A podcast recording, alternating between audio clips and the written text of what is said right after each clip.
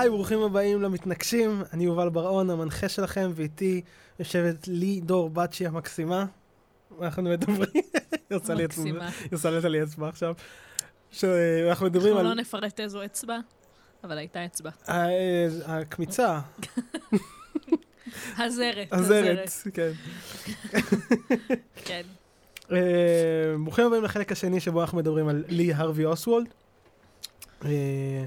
תרענן את אה, מוחי ואת אה, מוח המאזינים. להפך, בואי נראה- בואי נראה מה את זוכרת, ואז אה, נסכם. אה, מה אני זוכרת שדיברנו בפעם הקודמת? אה, אה, סיימנו במעבר שלו בעצם לרוסיה, אחרי שהוא עשה את המסע. אה, ושם עצרנו. ושם עצרנו, ועכשיו מעניין לראות מה קורה איתו שם. ספר לי, בואי, יובל. ברון, המנחה של הפודקאסט. המנחה של הפודקאסט, המתנגשים. כן. אמ, טוב, אז אה,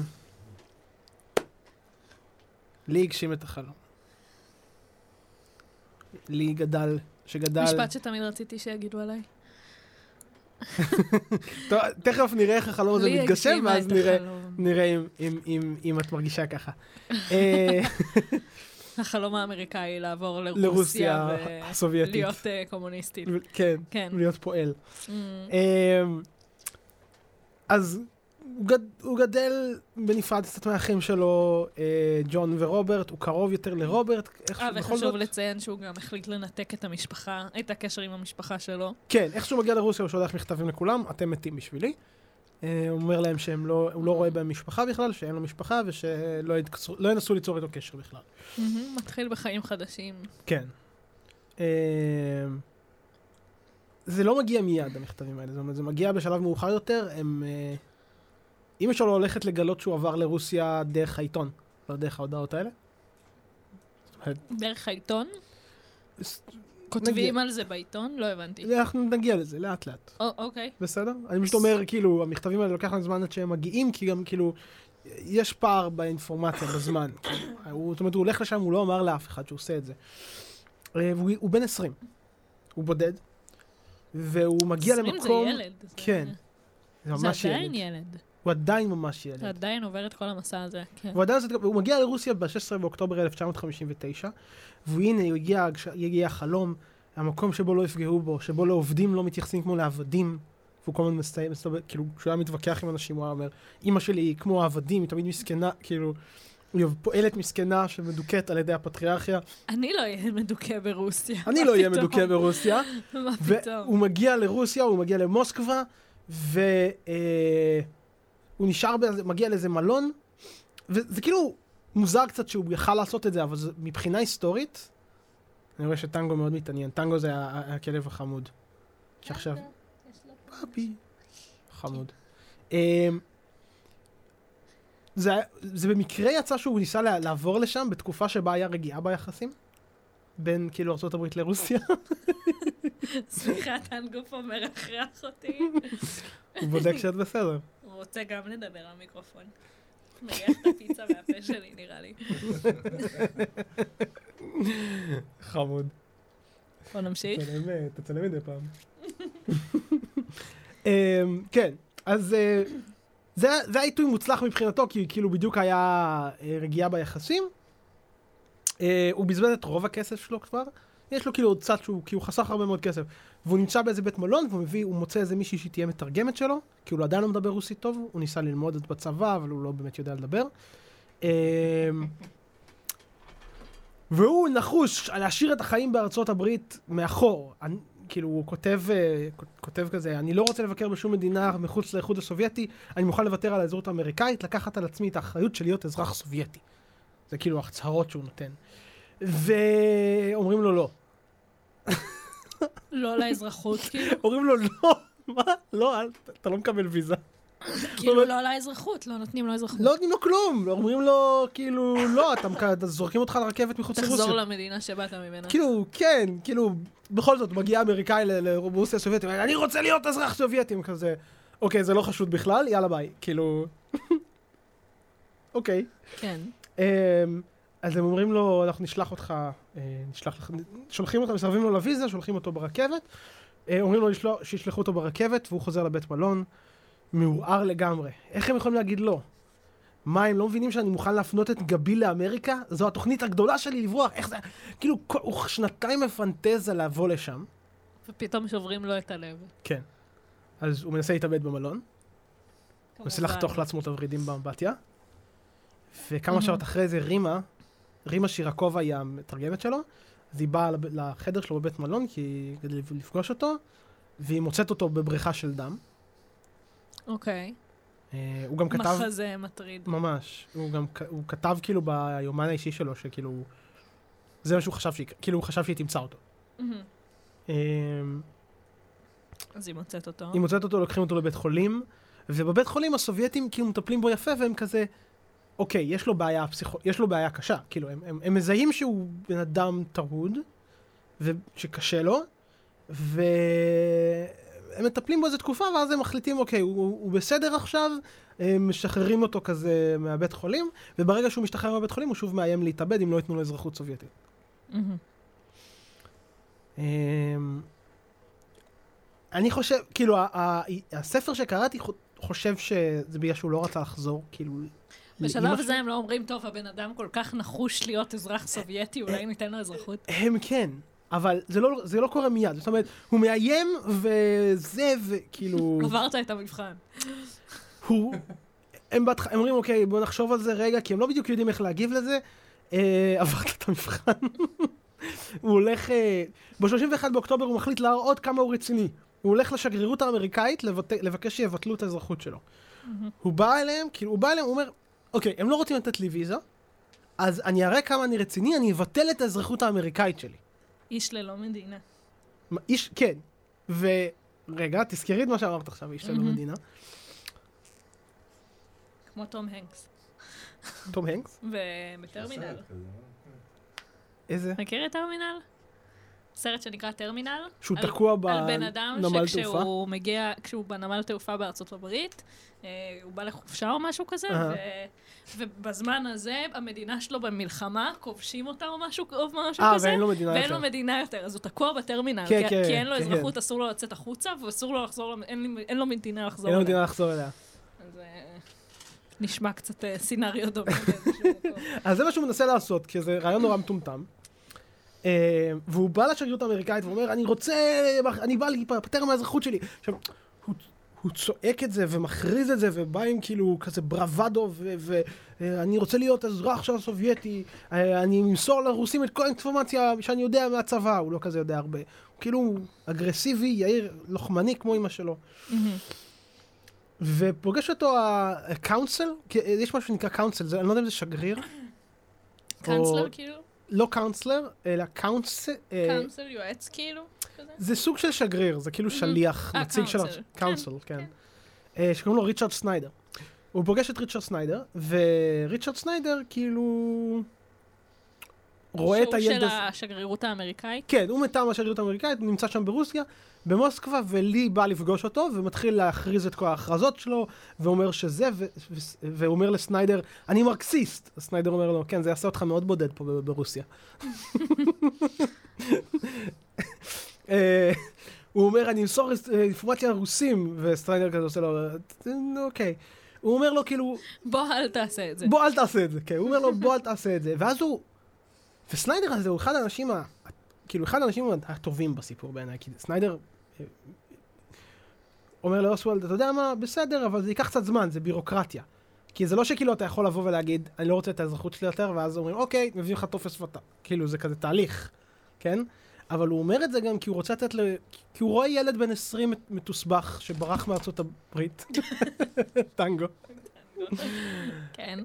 הוא רואה ילד מתוסבך שברח מארצות הברית, והוא אומר, אוקיי, בוא ניתן לו קצת זמן, כי יכול להיות שהוא יתחרט. סליחה. הכלב מפהק לי בפרצוף. כפרה עליו. פאפי. כן. אמ, בקיצור, סניידר אומר, אוקיי, זה ילד מתוסבך, בוא ניתן לו זמן, כאילו, בוא ניתן לו זמן, אה, זהו, טנגו עזב אותנו. בוא ניתן לו זמן להתאפס על עצמו, וכאילו זה, אבל אסוולד, אבל אסוולד אומר לא, לא, משים- משאיר- משאיר את הפספורט שלו ובורח משם. אחרי שהוא עשה את ההצהרות, שם את הפספורט בהכרזתיות והולך. עכשיו, חלק מהסיבה... רגע, רגע, סליחה, אני צריכה שתחזור אחורה, כי קצת אה, איבדתי איבדתי אותך. טנ- טנגו היה מבלבל מאוד. טנגו היה לא מבלבל. פה בסיפור. אה, בקיצור, הוא בא הוא בא לשגרירות. הוא בא לריצ'רד סניידר, הוא צועק שהוא לא רוצה להיות אזרח אמריקאי יותר. שהוא מרקסיסט, הוא אומר למולדת, אני לו, מרקסיסט, אני נשבע למולדת אתה הסובייטית. תהיה בודד, ואז מה קורה? להם, אני אמסור להם אינפורמציה, כן. סניידר אומר לו שהוא יהיה בודד, כי, הוא, כי אף אחד לא מרקסיסט ברוסיה, זה מהמם. כאילו הבדיחה שלו, מהמם. והוא אומר כאילו, זה, ואני אהיה ככה, ואני אזרח סובייטי, ואני אמסור להם אינפורמציה והכל, שם את הפספורט שלו והולך. אה, עכשיו, הוא לא עשה את זה רק כי הוא כאילו מגל... מטורף, אה, הוא עשה את זה גם כי, כי הוא חשב שהסובייטים מאזינים לשגרירות האמריקאית, אוקיי. ואז הוא אמר, הם ישמעו אותי... מה שעושה אותו מטורף גם.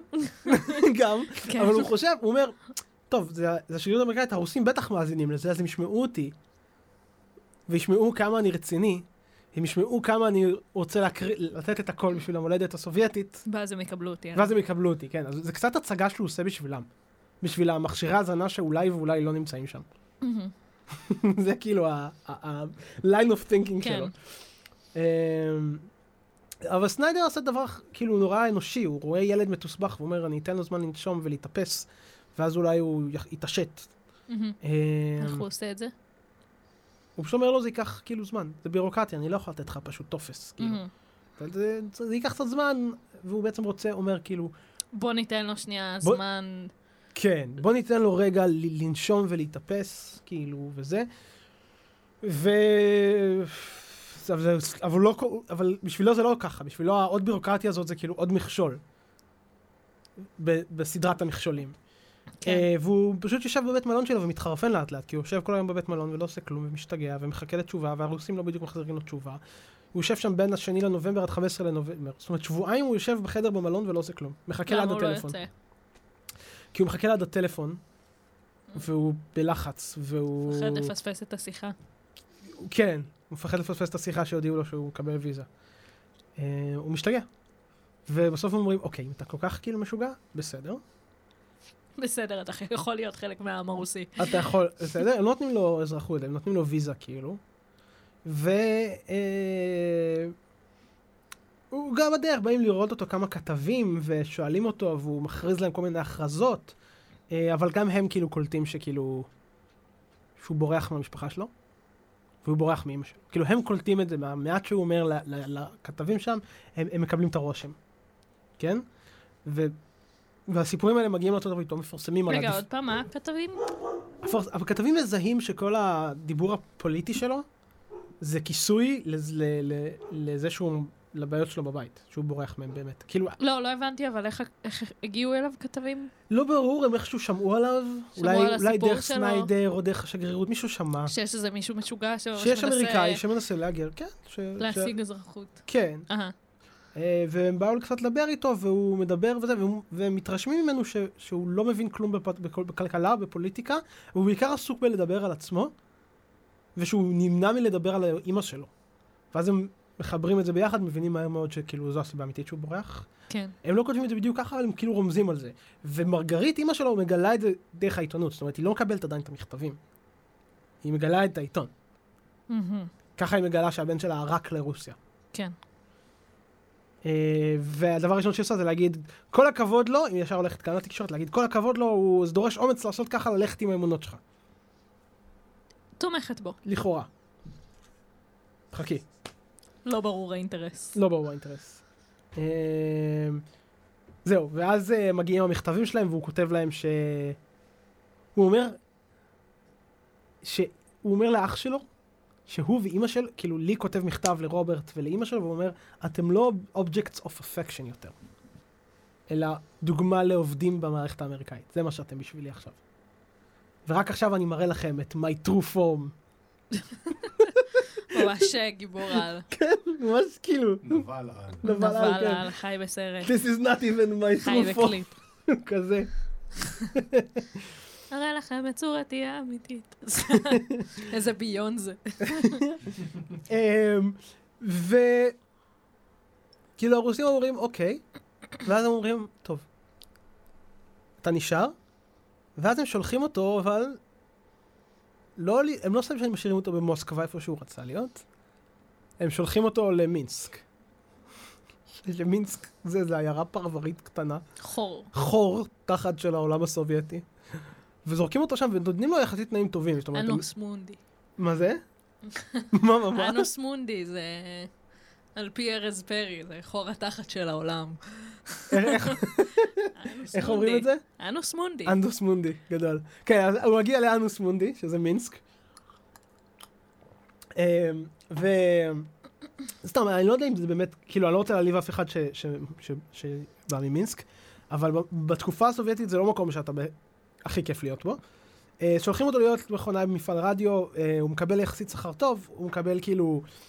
הוא מקבל שכר טוב ותמיכה וכסף מהרד קרוס, וכאילו בסך הכל הוא חי אה, התנאי חיים שלו הם יותר טובים מהרוסי הממוצע. מהמם. יש משהו מרגיז, כאילו, אתה, אמריקאי נוחת בתוך הס- אה, הסובייטים, והדבר הראשון שהוא עושה זה לקבל תנאים שמשפחות רוסיות יכולות רק לחלום עליהם. הוא משכיר דירה למה? ב-50 כי מה? רובל ומקבל כל חודש איזה 1,400. לא, אבל ממי...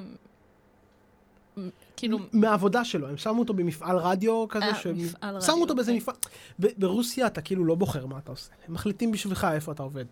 מהמם. ושמים אותו באיזה מפעל, והוא נמצא שם במפעל הזה, ויש כאילו... ומקבל תנאים. כן, מקבל תנאים טובים. מקבל תנאי ת"ש טובים, אבל העבודה, כאילו, עבודת מפעל. כאילו, בואי, זה לא... אה, לא החלום, לא חי את החלום. לא. אה, והוא מספר לכל העובדים שאיתו שהוא יתום.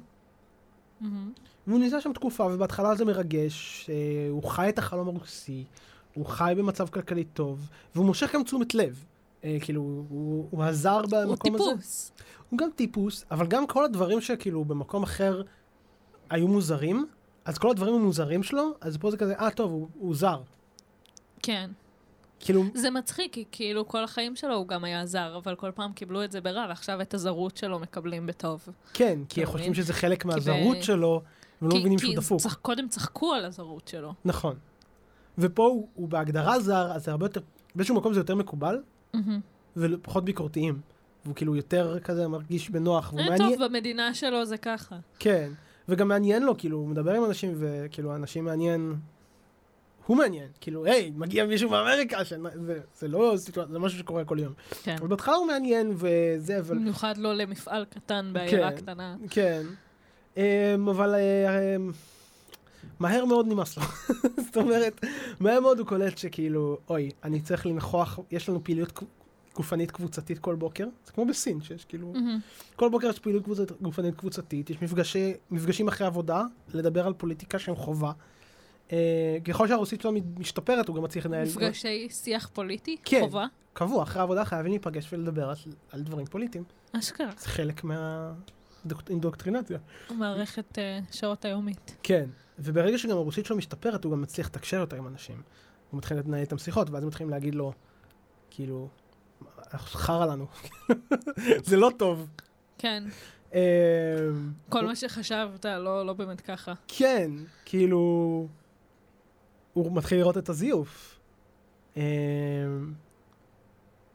וחצי שנה אחרי זה, בינואר 1961, הוא כבר כותב כאילו ביומן שלו, אני מתחיל לחשוב מחדש על הרצון שלי להישאר, העבודה משעממת, הכסף שאני מרוויח אין לי על מה לבזבז, אין מועדונים או באולינג, שום דבר לבז- לבזבוז זמן חוץ מהריקודים של ה trade union. כאילו יש כאלה ריקודים מאורגנים כן. וזהו, כאילו, אין לך איפה לבלות, אין לך, הוא מרוויח בכסף, אבל אין לו מה לעשות עם הכסף הזה. כאילו, אוקיי. אין חיים, אין חיים. אין חיים שם. והוא, גם, אה, מתחיל מערכת יחסים עם מישהי, והיא לא רוצה להתחתן עם אמריקאי, וזה לא ממש הולך. אה, אז זה מה שקורה איתו, הוא מתחיל כאילו לקבל רגליים קרות מכל הסיפור.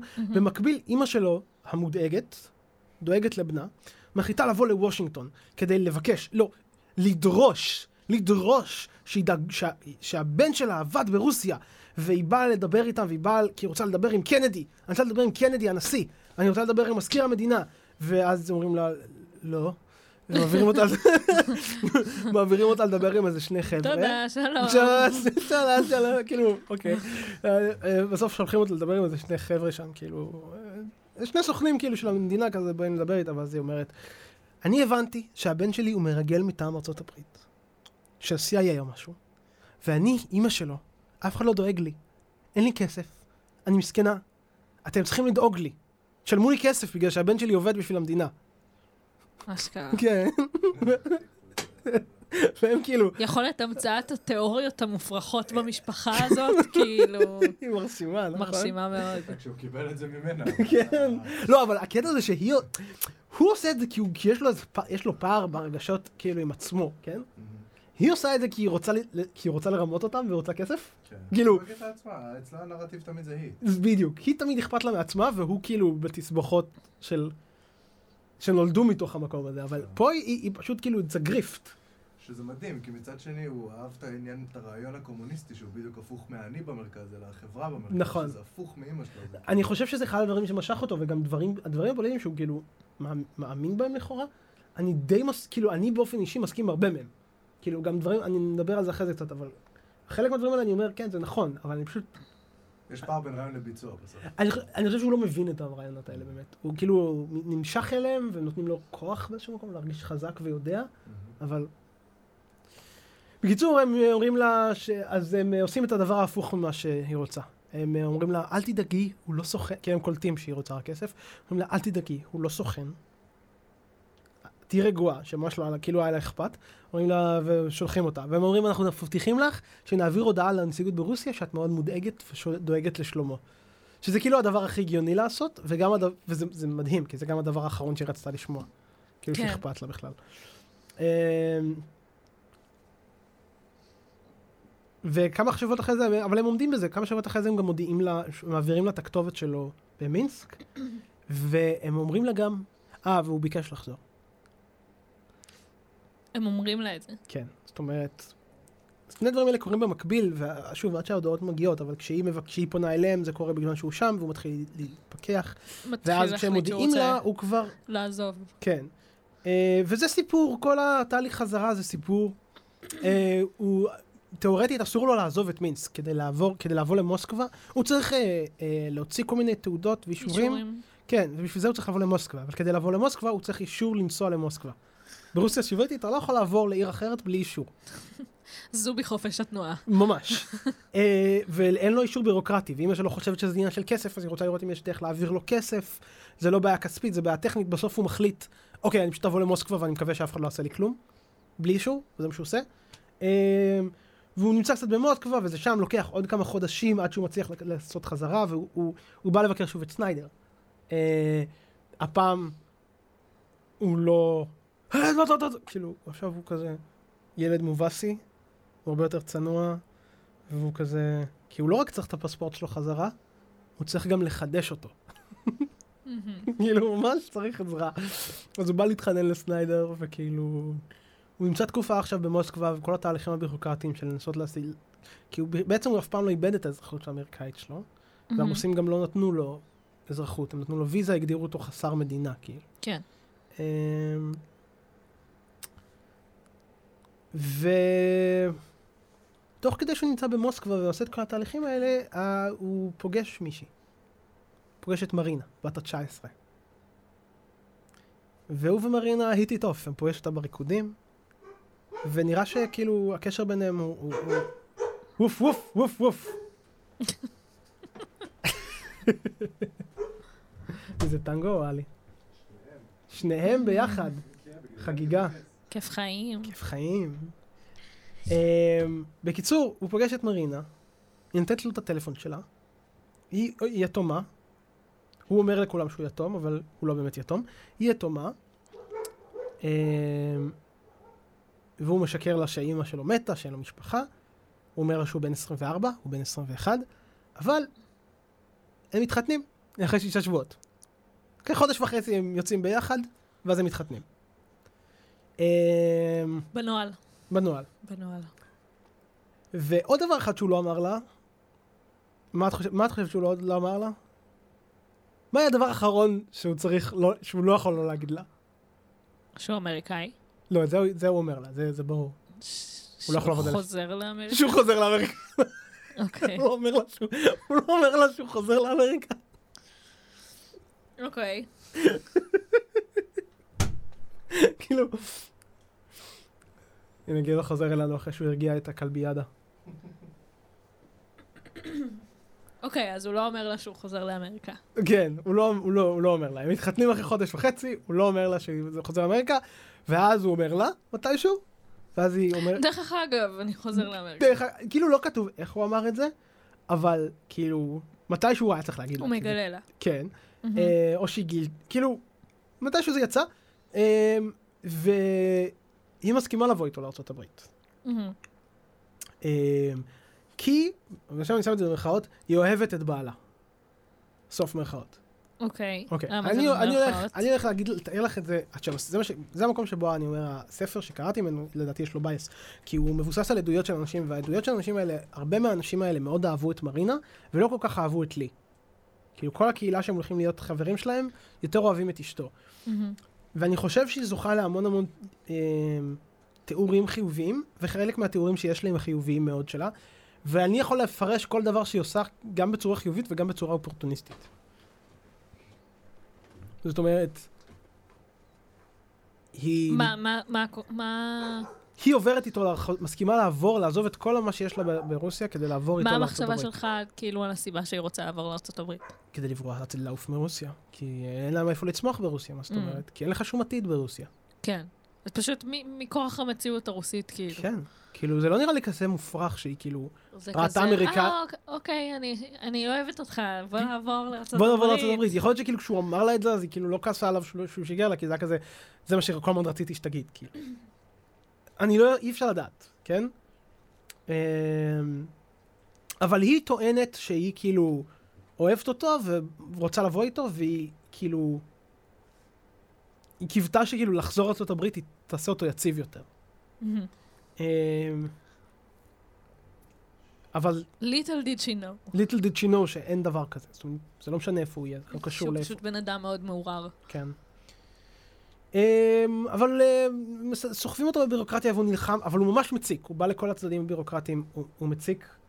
Uh, לא, בסדר.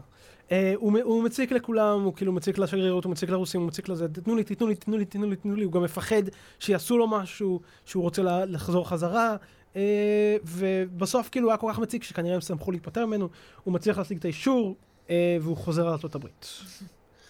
בוא תהפוך, תחזור להיות בעיה של אמריקה. אמ, כן, בוא תחזור להיות הבעיה, לגמרי, בוא ת... איך תהיה הבעיה שלהם, כאילו, יא משוגע אחד. כן. אמ, ולפני שנעשה הפסקה קצרה ונעבור לשל... לחלק האחרון בחיים שלו, שזה השנים האחרונות בארצות הברית, אני רוצה שתפתח שנייה את ה...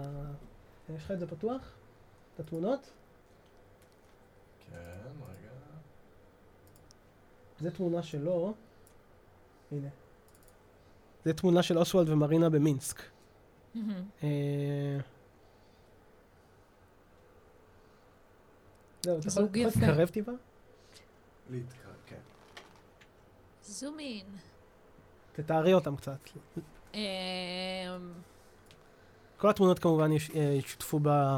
תחת הפייסבוק שלנו, האתר שלנו, מה שיהיה לפודקאסט. טוב, זו תמונה אה, ישנה בשחור לבן. אה, קצת קשה לראות את הבעות על הפנים שלהם, נראה כאילו לי מחייך אם אני לא טועה. אה, והם נראים, אה, זאת אומרת, זו נראית תמונה זוגית כזאת סטנדרטית, של זוג בחו"ל כזה, שעומד שעומד עומד על- על איזה רקע של נוף. כן, הם שניהם עם טרנצ'קוט כאלה, הם נראים, כאילו, אתה לא... הם, הם, זה לא איזה זו, תמונה של זוג שהייתי אומרת שיש פה משהו חשוד או משהו... כן, הם- הם נראים חמודים, הם נראים חמודים סך הכל. כן, נראים אה, זוג, זוג מקסים. אה, טוב. עכשיו אנחנו מגיעים, אנחנו ניקח הפסקה קצרה, וכשנחזור אנחנו נדבר על השלוש שנים האחרונות של אה, לי ועל ההתנגשות.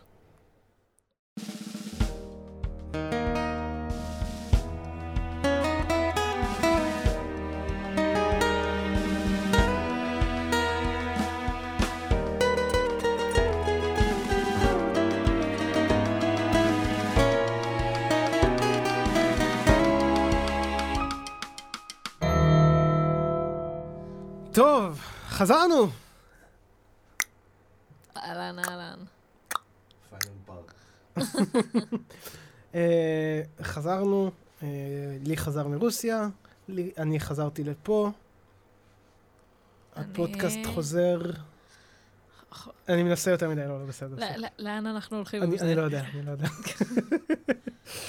אמ, בקיצור, לי ואשתו אה, חוזרים לארצות הברית. וגם, שוב, אמרנו, תהליך בירוקרטי, זה לוקח זמן, אישורים, טה-טה-טה. אה, בדרך היא יולדת את, בנה, את, את הבת הראשונה שלהם, ג'ון. זה השם שהם נותנים לה. אוקיי. אמ, רגע, זה אחרי שהם חוזרים לארצות הברית? לא, זה לפני שהם חוזרים. לפני שהם חוזרים. אה, אני לא זוכר איפה היא נולדת, אבל זה קורה לפני שהם חוזרים, כי הם מגיעים, היא כבר... אה, כשהם מגיעים היא כבר בת שנה ומשהו, זאת אומרת, כאילו זה Mm. לוקח הרבה זמן, כי... אה, הוא כאילו... אמרנו, 1961 הוא כבר כזה, רוצ- כבר מתחיל את התהליך של לחזור, לוקח עד איזה סוף השנה הזאת בערך, עד שהוא מצליח להגיע חזרה. אה, זה הכל דברים שקורים במקביל, אז כאילו כשהוא מגיע היא כבר בת שנתיים בערך, אני חושב. אמ, אבל אחרי כל המסע בסוף הוא ואשתו נוחתים במטוס בדאלאס, טקסס. הוא נוחת עם אשתו מרינה, אח שלו רוברט בא לקבל את פניו, ו... אמ, איך הוא מגיב לזה? כאילו... זהו, עכשיו קודם כל כשלי מגיע, הוא מאוכזב שלא מחכים להם עיתונאים כדי לראיין אותו. אוקיי. סלב. הוא מצפה שכאילו אנשים יחכו לו, ובסוף זה כזה אף אחד. והוא אמר לאח שלו, אני, אני רוצה פרופיל נמוך, אבל כזה כשהוא מגיע אח שלו אומר, אה טוב, אני, כאילו, אח שלו רואה עליו שכזה, הוא מאוכזב שבכל זאת לא באו צלמים. אז לי משחק אותה כאילו הוא לא רוצה, אבל הוא רוצה. אה, אח שלו, כשהוא עוד עזב, ועוד עם המכתבי פרידה הקשים, מהמם. אז אח שלו היה כזה, טוב, שילך לעזאזל. רוברט היה כזה, שילך לעזאזל, שילך כן. לעזאזל. אבל כאילו, הוא אח שלו, כן, בכל זאת. וכזה, כשהוא רצה לחזור, אז רוברט עזר לו גם כלכלית, ואפילו כזה העמיד פנים שהכסף בא ממקור אחר כדי שלי יקבל אותו, כי לי לא רצה את הכסף מה... אה, הוא לא רצה לקבל כסף ממשפחה, הוא רצה שארצות הברית תדאג להציל אותו משם. אה, זה בכ- בכללי זה מפתיע שזה כזה קל בשבילו, כאילו לערוק לרוסיה, לחזור באמצע המלחמה הקרה, כאילו, כל המתיחות וכל הזה, אבל כאילו מסתבר שכאילו לאף אחד לא אכפת באמת אם אתה סתם מישהו שרוצה לבוא. זה קצת מצחיק. אמ, אבל רוברט, ורוברט שמח שהוא כאילו חזר. רוברט כזה רואה בזה, אוקיי, הוא עבר תהליך התבגרות, הוא ברח מהבית, אבל הוא חזר, כאילו... בסדר, היה- חטף קריזה, זה היה מוגזם, כאילו. בוא נקבל אותו בחזרה. נשים את זה בצד רגע. אמ, בדיוק. מהמם. ואימא שלו, מרגרית, נורא שמחה לראות אותו. אבל, אבל לי כאילו, מה מרגיש לגבי זה? זאת אומרת, לא, הוא שמח לראות את אח שלו. הוא מאוד שמח לראות את אח שלו. הם שניהם משלימים ומתקרב, כאילו, הם... הם, הם, הם לי אוהב את אח שלו, את רוברט. כאילו, יותר... עם, עם ג'ון הוא רב בשלב מוקדם מדי, אני חושב, ונוצר פער. אבל רוברט נשאר קרוב. הוא לא רב איתו אף פעם בצורה משמעותית. אמ, כן. לא, כי באמת אחרי... זאת אומרת, הוא התנתק באיזושהי צורה קיצונית, אז... כן. אה, ו- ואני כן חושב שכאילו... אני חושב שזה גם כאילו חלק מ... זה עזר לו כאילו באיזשהו מקום ליצור את המרחק הזה. ולחזור, אני לא בטוח שזה עוזר, אני חושב שכאילו חלק מה... מהכאב שהוא ניסה לברוח ממנו באמת חוזר. זאת אומרת, מה שקורה עכשיו זה שאימא שלו מופיעה גם לקבל את פניו, והדבר הראשון שהיא עושה זה להתחיל לצעוק עליו. זאת אומרת, היא שמחה לראות אותו, חזרת, הבן שלי, אני אוהבת אותך, ואז תוך שנייה מתהפכת עליו ואומרת, יואו, איך הרסת לי, רציתי לכתוב ספר על איך, שעזב, איך שעזבת, ועכשיו חזרת ואתה בסדר, ולא עשה לך כלום. כן, ממש, מה את עושה, גברת? מה את עושה? הוא מתעצבן עליו, אל תכתבי שום ספר, כאילו. הוא אומר לה, זה כאילו, כי היא מנסה להשתלט לו על החוויה בעצם. היא מנסה להפוך את החוויה שהוא חווה לשלה. כן? לא, לא. לא יכול עם האמא הזאתי כבר. היא נוראית, כן, היא נוראית, היא נוראית. אה, ולי כאילו הוא מנסה להביא איזה סטנוגרפית שתשכתב כל מיני טקסטים וניירות שהוא כתב ברוסיה, והוא משלם לה על חלק מזה, ואז אין לו כסף. אה, והוא פשוט מוצא את עצמו תקוע קצת, כי הוא, הוא חזר עם אישה רוסית, בלי בגרות, בלי שום מקום. בעיתונים כאילו שמו תמונה שלו וכתבו, הנה הריק מרוסיה שחזר. זה כזה, ואז אף אחד לא ממש רוצה להיות נחמד אליו. אה, הצבא ששמע על אז העריקה כן שלו, כתבו עליו בעיתונים. קצת, כן, בעיתונים מקומיים, מספיק כדי שישנאו אותו, לא מספיק כדי שהוא יהיה מפורסם, כאילו. אה, Be careful what you wish for. כן. הצבא משנה את זה שלו ל-dishonorably discharged, משנה את ה... אשכרה. כן, כן, כי הוא ערק לרוסיה. לבוגדים, הוא הוא בוגד. ערק לרוסיה לבוגדים, אבל הוא עדיין honorably discharged. כאילו זה הוא לא לא- משנה את השירות כי הם הצבאי שלו. קטנוניים, כי הם קטנוניים. כן, לא, אני מבינה את המהלך, פשוט זה גם. קצת מגוחך. כן, הוא נפגע מזה, מן הסתם. כאילו, הוא ממש נפגע מזה, כי הוא כזה, מה, אבל שירתתי. אפילו שהוא גם הכריז, אני אמסור את כל המידע לרוסים, כאילו, אני, הוא ממש אמר, אני אבגוד במדינה בקולי קולות, בצעקות. כן. אז כאילו, אה, זה אוקיי, כזה, אה, נשמה, בוא, אתה. לא באמת חלק מאיתנו. כן. אמ, ומהרגע שהוא נתקל עם אמא שלו, אז כאילו... מרינה אומרת שהוא משתנה. זאת אומרת, הוא לא, הוא לא הבן אדם יותר שהיא הכירה. הוא נעשה הרבה יותר אלים, ומתישהו הוא, היא והם הם רבים, והיא עוזבת את השולחן האוכל והולכת לחדר, ולי לא הולך... הבן אדם שהיא הכירה שהתחתנה איתו אחרי חודש. כן, זה לא- גם לא אותו נכון. בן אדם. ממש, אה, ממש מפתיע. זה, זה כאילו, מצד אחד אני אומר, היא פשוט לא הכירה אותו ולא ידעה מי הוא, ומצד שני אני אומר, יכול להיות שאם הוא היה נשאר איתה ברוסיה, זה לא היה ממשיך כמו שזה המשיך? זה גם אחלה אליבי לעזוב אותו, ולהיות פשוט אזרחית אמריקאית רגילה בלי אליו. בלי נכון. נכון, למרות שבשלב הזה יש לה ויזה להישאר בגללו, אבל אין עדיין גרין קארד. אז היא בונה את זה. כן, היא בונה את זה, היא בונה את זה, ובגלל זה אני אומר שהיא קצת אופורטוניסטית, כי, כאילו... אבל לא בהכרח בקטע רע. זה הגיוני שיהיו לה אינטרסים. לא, כאילו- אני, לא חושב שהיא, אני לא רואה אותה בקטע רע. כאילו, אני, כן. אני, כל דבר שהיא עושה לא, שהוא זה גם הגיוני אופורטוניסטי הוא שהיא רצתה הגיוני. לברוח מרוסיה באותה כן. תקופה, ושזה היה הכרטיס שלה לחיים אחרים, אבל... אה, כן, ובסופו של דבר היא גם צודקת, היא התחתנה עם אה, איש מטורף, כאילו... כן. למה את אומרת את זה? רגע, אה, חכו, אז, אז מתישהו לא, לא, הוא שפוי לחלוטין, חוזרת בי.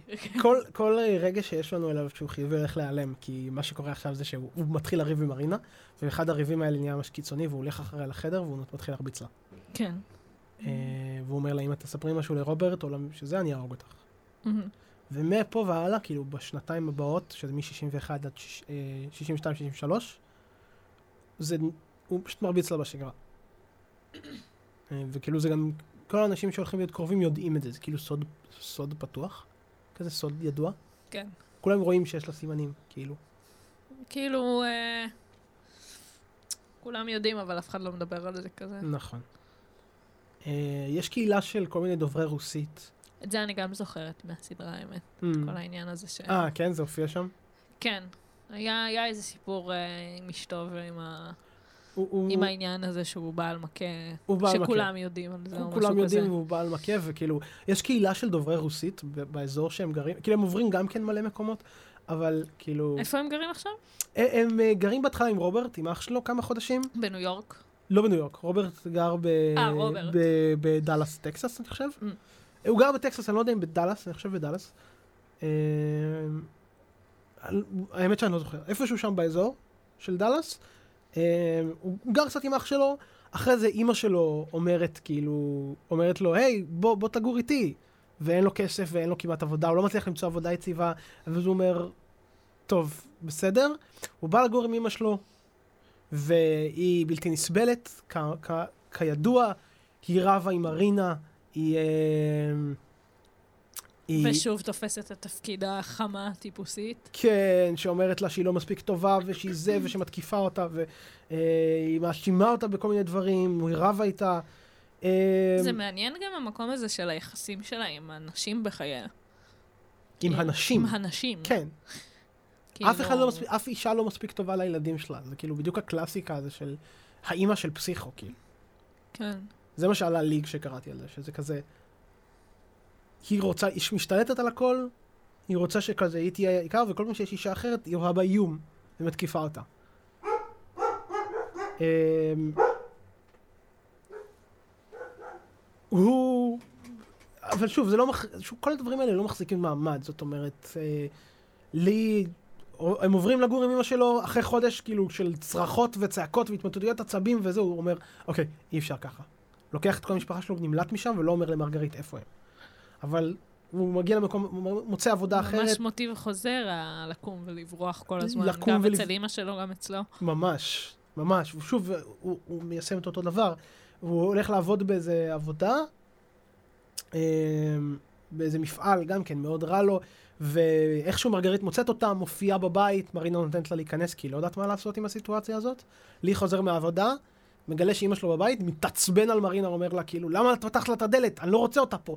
מרביץ לה. כאילו, זאת אומרת, הוא מוציא את הזעם שלו על, על מרינה. שהיא כל הזמן הקורבן בתוך הסיפור הזה. בנובמבר 22, 1962, 1962, שזה שנה לפני ההתנגשות, לי, ג'ון ורוברט נפגשים לארוחת טנקס גיבינג. שלושת האחים נפגשים ביחד לארוחה משותפת. מרגרית, האימא, לא מוזמנת. הם לא מזכירים אותה, הם לא מדברים עליה. זה הכל מתוך הבנה משותפת שהם כולם יודעים למה הם לא רוצים אותה שם.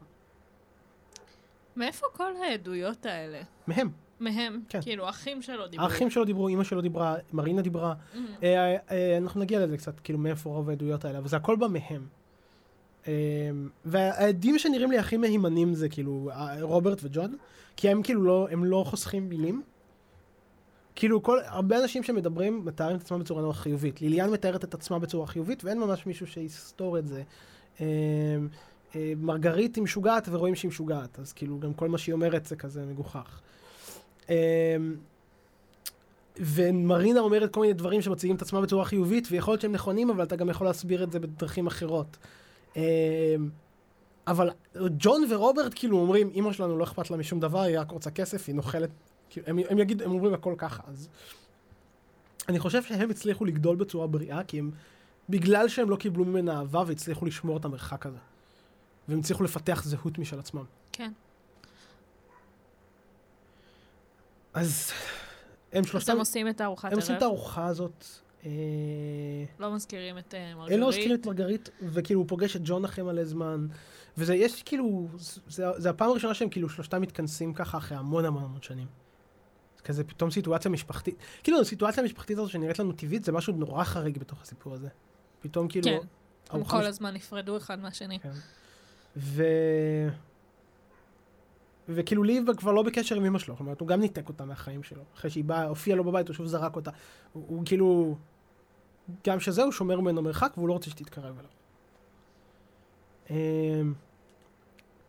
והשנה הזאת שלקראת הרצח, רוברט מתאר אותה כשנה של התפ... שבה הוא ראה את אח שלו מתפורר. איזה אח. רוברט אומר את זה. אה, כי ג'ון- רוברט אומר את ג'ון זה. גר יותר רחוק גם. ג'ון עבר, אני חושב שהוא עדיין בניו יורק או משהו. אני לא זוכר איפה הוא גר עכשיו, אבל הוא לא גר כל כך קרוב, ורוברט עדיין באזור. רוברט בטקסס, לי על הציר של ניו אורלינס, טקסס, אז הם, כולם, הם שניהם באזור יותר, אז רוברט יותר קרוב אליו. אז רוברט רואה את לי מתפורר לאט לאט. כן, הוא, הוא פשוט אומר, כאילו, זה היה נורא. קשה לראות אותו מתפורר, כי הוא לא מצליח למצוא עבודה, הוא כל פעם עובר בין עבודות, הוא משקר ברזומה שלו, כי הרזומה שלו גם ככה על הפנים. אה, הוא נעשה יותר ויותר כועס, הוא מתחיל לדבר על כאילו... הוא משחק, כאילו, הוא, הוא כן מדבר על זה שהוא התאכזב מרוסיה, אבל הוא מתחיל כזה לדבר על, כזה, אני עדיין רואה את עצמו כמרקסיסט, ועדיין כזה, הוא אומר, הם לא מיישמים את זה נכון. אה, וככל, ו... כמו אימא שלו שחשבה, לא מגיע לי החיים האלה, מגיע לי משהו יותר. הוא אותו דבר, הוא אומר, מגיע לי משהו יותר. היומיום הזה, בלתי, כאילו, יש פער בין הפנטזיה שלו, של מי שהוא רוצה להיות, לבין מישהו ביומיום, במציאות, מהמם. והפער הזה הולך וגדל. הנישואים שלו לא יציבים, לא טובים, אשתו כאילו, לא אוהבת אותו כל כך.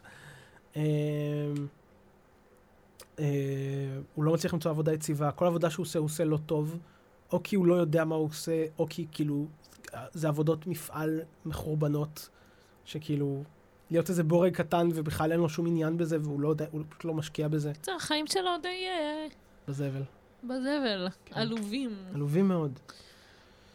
אמ, הוא גם כזה, הוא גם מעצבן, גם כאילו, אחד, הוא הולך לעבוד באיזה עיתון, בתור אה, משהו שקשור לצילום בעיתון, אבל זה איזשהו תפקיד טכני של לחתוך את התמונות או משהו כזה. אה, והוא מביא עיתון רוסי ברוסית לעבודה, וכאילו אנשים אומרים לו, לא כזה מתאים, המתיחות עם רוסיה כאילו יותר גבוהה בשלב הזה. כן. אה, זה בדיוק תקופה של גם כזה משבר הטילים עם קובה וזה. אה, אחד העובדים, אחד ה... מי שעבד איתו אומר, אף אחד לא אהב אותו. אה, הוא עובד בעבודה של שימון מכונות, הוא נותן המלצות מזויפות. קיצור, יותר ויותר גרוע. הוא פשוט כאילו לא מוצא את עצמו. נכון. הוא לא מוצא את עצמו, והוא כל הזמן עובד בעבודות טכניות ומשעממות, ו... כן. ממש. אה, ואז מה הוא עושה? אה? ואז מה הוא עושה? ואז קורים שני דברים חשובים, שני אירועים חשובים לקראת ההתנגשות. האירוע הראשון, אה,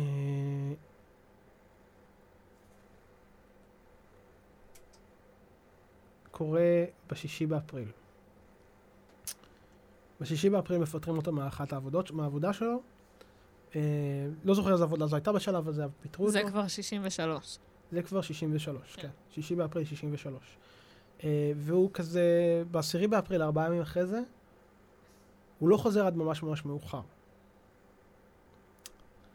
עכשיו, מרינה לא מוצאת... חוזר הביתה. לא חוזר הביתה. ומרינה מוצאת פתק שכתוב עליו הוראות, שהכותרת היא, אם אני נעצר, אם עוצרים אותי, כאילו, הנה מה לעשות, אוקיי. אוקיי? עכשיו, קצת לפני זה, תגלגל למטה, הוא מבקש מאשתו שתצלם אותו. את אני זוכרת הזאת. את התמונה הזאת. זו תמונה שראית פעם. כן. גם בסדרה את הקטע שהיא מצלמת אותו. כן. אז הוא, זה, זה אה, רובה שהוא קנה תח, תחת שם בדוי. אה, ומה שהוא מחזיק ביד זה מגזינים אה, אה, קומוניסטיים. כאילו, אה, אחד מהם זה דה מיליטנט שהוא אה, סוציאליסטי כזה, והשני אני לא זוכר מה זה. אבל זה, זה עיתונים, כאילו מגזינים כאלה של מאוד שמאלנים. מהמם. אה, והוא כאילו מחזיק, מחזיק רובה וחושב ש... ואז הוא נותן, הוא, כשהוא מפתח את התמונה, הוא מביא אותה ל, לאשתו והוא כותב עליה, אה, הוא מקדיש אותה לבת שלו. ורינה אומרת לו, "ל- למה שהיא תרצה את זה? כן. אז הוא אומר לה, זה מוזר. הוא אומר לה, זה מה, זה, זה, הוא אומר, הוא, והוא אומר לה, something to remember papa by.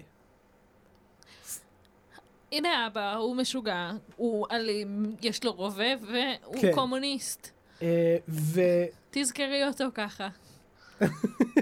ובדיוק. ו- חינני. חינני מאוד.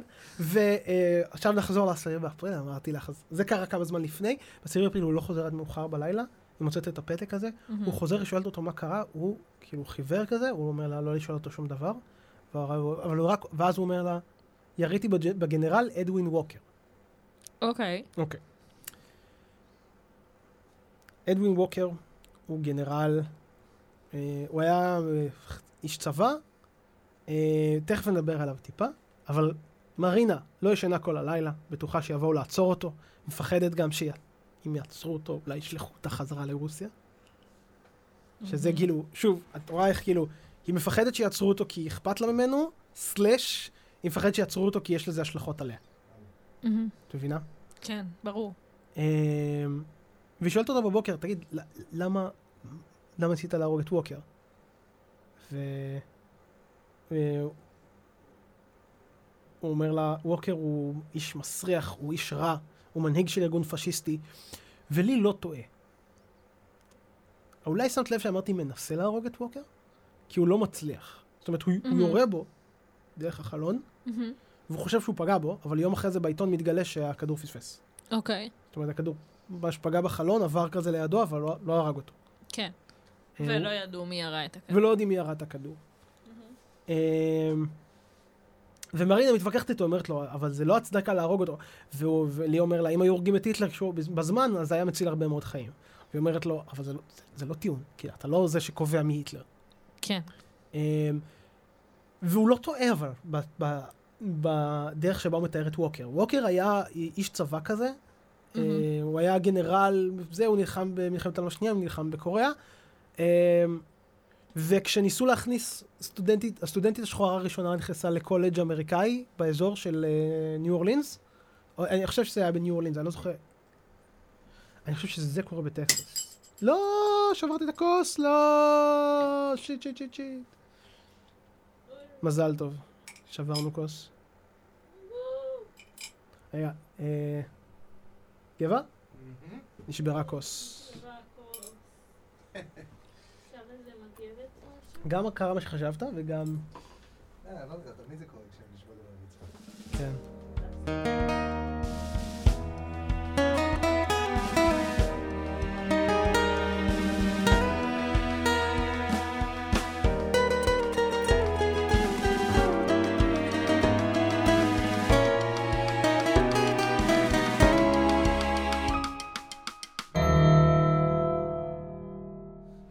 טוב, אחרי שטיפלנו בנושא הכוס, זה היה חשוב. עוד מוקדם מדי לשבור כוסות, מאמי. מוקדם מדי? שיט. זה הכל טריק, אין פה בכלל פודקאסט. זה, זה אני מרמה אותך להתחתן איתי. זה אתה כופה עליי נישואין. כופה עליך נישואים בזמן שאני מתכנן עריקה לארצות הברית. ואז חזרה, לא רגע, מה המקבילה שלנו תהיה? עריקה לאיראן. עריקה לאיראן. לאיראן כדי לח... כן. המקבילה הרוסית. לא, המקבילה של, שלנו ל... כאילו, של- למי האויב שלנו כן, עכשיו, כן. בקיצור, הוא אומר לה ש... כן, אוקיי, אז למה, למה אני אומר שהוא קצת צודק כשהוא מתאר ככה את ווקר? כי ווקר אה, הוא, הוא, די, הוא איש די מסריח באמת, וכשקולג', אה, אחד הקולג'ים שם פתח בפעם הראשונה לתלמידה, לסטודנטית שחורה להיכנס, אז פורצות מחאות מטורפות שווקר הוא אחד המנהיגים והמעודדים הגדולים שלהם. זאת אומרת, ווקר, הגנרל הזה, יש לו כאילו מעמד וזה, וברגע מאוד שמכניסים... גזען. הוא מאוד גזען, הוא יוצא לזה והוא הוא מעודד ויוצר ראיוץ מטורפים, שבהם כאילו חבורות של לבנים הולכות ועושות מלא מלא מלא נזק, ומלא אנשים נפצעים, ושני אנשים, אנשים אה, נהרגים באקזקיושן, אני יודע שזה execution style, שאני לא יודע מה זה אומר, אבל מוציאים אותם להורג. כן. כן, אני לא יודע אם זה אומר אבל עם רובה או תולים אותם, אבל כאילו. אבל שני אנשים נר, כאילו נרצחים בדבר הזה, וווקר בפעולות האלה. כן, הוא כאילו, זה מצחיק, כי כאילו, אם, אם הוא היה הורג את ווקר, והיו עוצרים אותו על זה, אני, יש בי איזה מקום שתוהה אם, כאילו, היינו רואים אותו כגיבור. כי, כי ווקר הזה, הוא, כי הווקר הזה הוא איש מסריח, השאלה אם גם אז תפסו אותו ככה. לא כולם, לא, לא, לא כולם, הוא היה, נחש... הוא היה מכובד, כאילו. היום, אבל בהסתכלות היסטורית, אנחנו יכולים להכיר בזה שהוא בן אדם די... זו היסטוריה שארצות הברית די רוצה לשכוח. מהמם. לגמרי רוצה לשכוח את זה. אבל אני אומר שכאילו, דמיין שהיינו זוכרים אותו בתור מי שהרג את הפשיסט הזה, כן, לא בטוח שהיינו רואים אותו בצורה שאנחנו רואים אותו עכשיו. כן. וזה מעניין, כי זה ממש מזכיר לי את ה... יש קטע כזה ב Taxi Driver, שאני לא יודע אם ראית. ב Taxi Driver, כאילו, הוא, הוא, הוא עושה מעשה הירואי, זה, אבל זה לא מהסיבות של גיבור. וכאילו, יש איזה קטע שהוא כמעט מתנקש במישהו. וזה מדהים איך בק- בקלות אותו בן אדם טרוד ודפוק, שאני חושב שהם עיצבו הרבה לפי הסיפור הזה. אותו בן אדם דפוק וזה יכול בקלות להיות גיבור או רוצח מתנקש, פשוט כי... או פושע. כן, כי פשוט כי, כי בשבילו, הסיבה האישית שלו לעשות את זה לא קשורה בכלל לאידיאולוגיה שהוא מעמיד פנים שהוא מחזיק בה. מהמם. כן?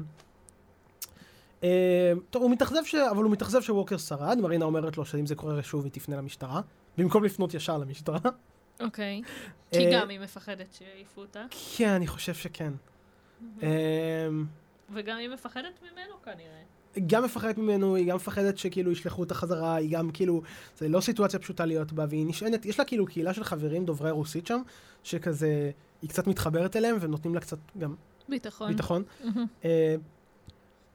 זה אנשים שיודעים שהוא מרביץ לה. אה,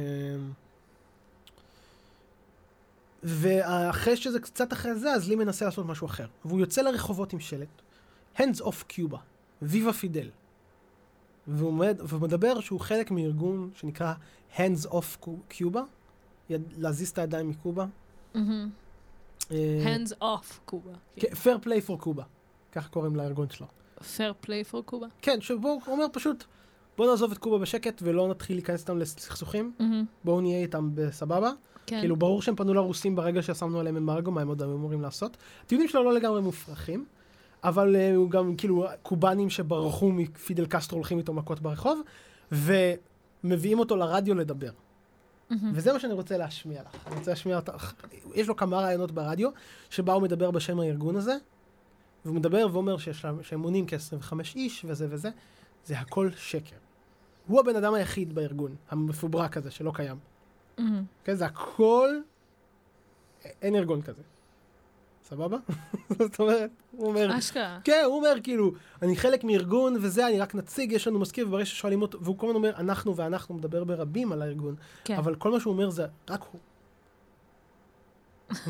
זה איש. איזה איש, נכון? זה איש. אמ, לי והשטויות שלו. כן, ממש. רגע. אז אז אני אפתח את זה. אז תופסים אותו כארגון רציני, ואז מגלים שהוא... הם לא בדיוק, לא בדיוק. אה, אה, שנייה. לא בדיוק, הם, אה, הם מזהים שהוא, שהוא, ח- שהוא מלא חרטא. אה, שנייה, איך אני עובר פה ל... אה, הם מזהים שהוא מחרטט. הם מזהים שהוא כאילו... שזה, וגם חלק מהם גם מאתגרים אותו, גם שואלים אותו כאילו... אה, מה לגבי זה ומה לגבי זה, והוא לא יודע איך להתמודד עם השאלות situation. Tonight we have with us a representative of probably the most controversial organization connected with Cuba in this country. The organization, the Fair Play for Cuba Committee. The person, Lee Oswald, Secretary of the New Orleans chapter to the Fair Play for Cuba Committee. This organization has long been on the Justice Department's blacklist and is a group which is generally considered to be the leading pro-Castro body in the nation. As a reporter of Latin American affairs in this city for several years now, your columnist has kept a lookout for local representatives of this pro-Castro group. None appeared in כל הדברים public שהוא. אמר על הארגון הזה, כן, שהוא היה תחת חקירות, ושהוא הארגון המוביל שמגן על קסטרו, וטה טה טה טה טה זה דברים שלי אומר לו, והמראיין לוקח את פייס ואליו. פשוט לא, לא בודק את זה. לא בודק את זה. לא. בודק את העובדות. יש- עוד ראיון איתו, שבו כאילו ה- ה- הבן אדם כאילו לא נופל בזה, וכן כן מאתגר אותו, הוא אומר לו, אני לא- חיפשתי עליך ולא מצאתי שום מקום, ולי לא יודע איך להתמודד עם עם הטיעונים האלה. אה, אבל פה הוא כאילו מציג את זה ככזה ארגון ככה וככה. את שומעת איך זה נשמע כאילו זה אמין, כן? אבל אז אתה מגלה שכאילו לא, אין, אין אף אחד, זה רק הוא כאילו. כן. עכשיו תעשי פליי ותשמעי את הקול שלו. None appeared in public view until this week, when young Lee Oswald was arrested and convicted for disturbing the peace. He was, erect- he was arrested while passing out pro-Castro literature to a crowd which included several violently anti-Castro Cuban refugees. When we finally tracked Mr. Oswald down today and asked him to participate in Latin listening posts, he told us frankly that he would because it may help his organization attract more members in this area. With that in mind, and knowing that Mr. Oswald must have had to demonstrate a great skill in dialectics before he was entrusted with his present post, we now proceed on a course of random questioning of Mr. Oswald. Mr. Oswald, uh, if I may, uh, how long has the Fair Play for Cuba Committee uh, had an organization in New Orleans? We have had members in this area for several months now. Up until about two months ago, however, we have not organized our members into any sort of an active group. Uh, until, as you say, this week, we have decided to feel out the public uh, what they think of our organization, our aims.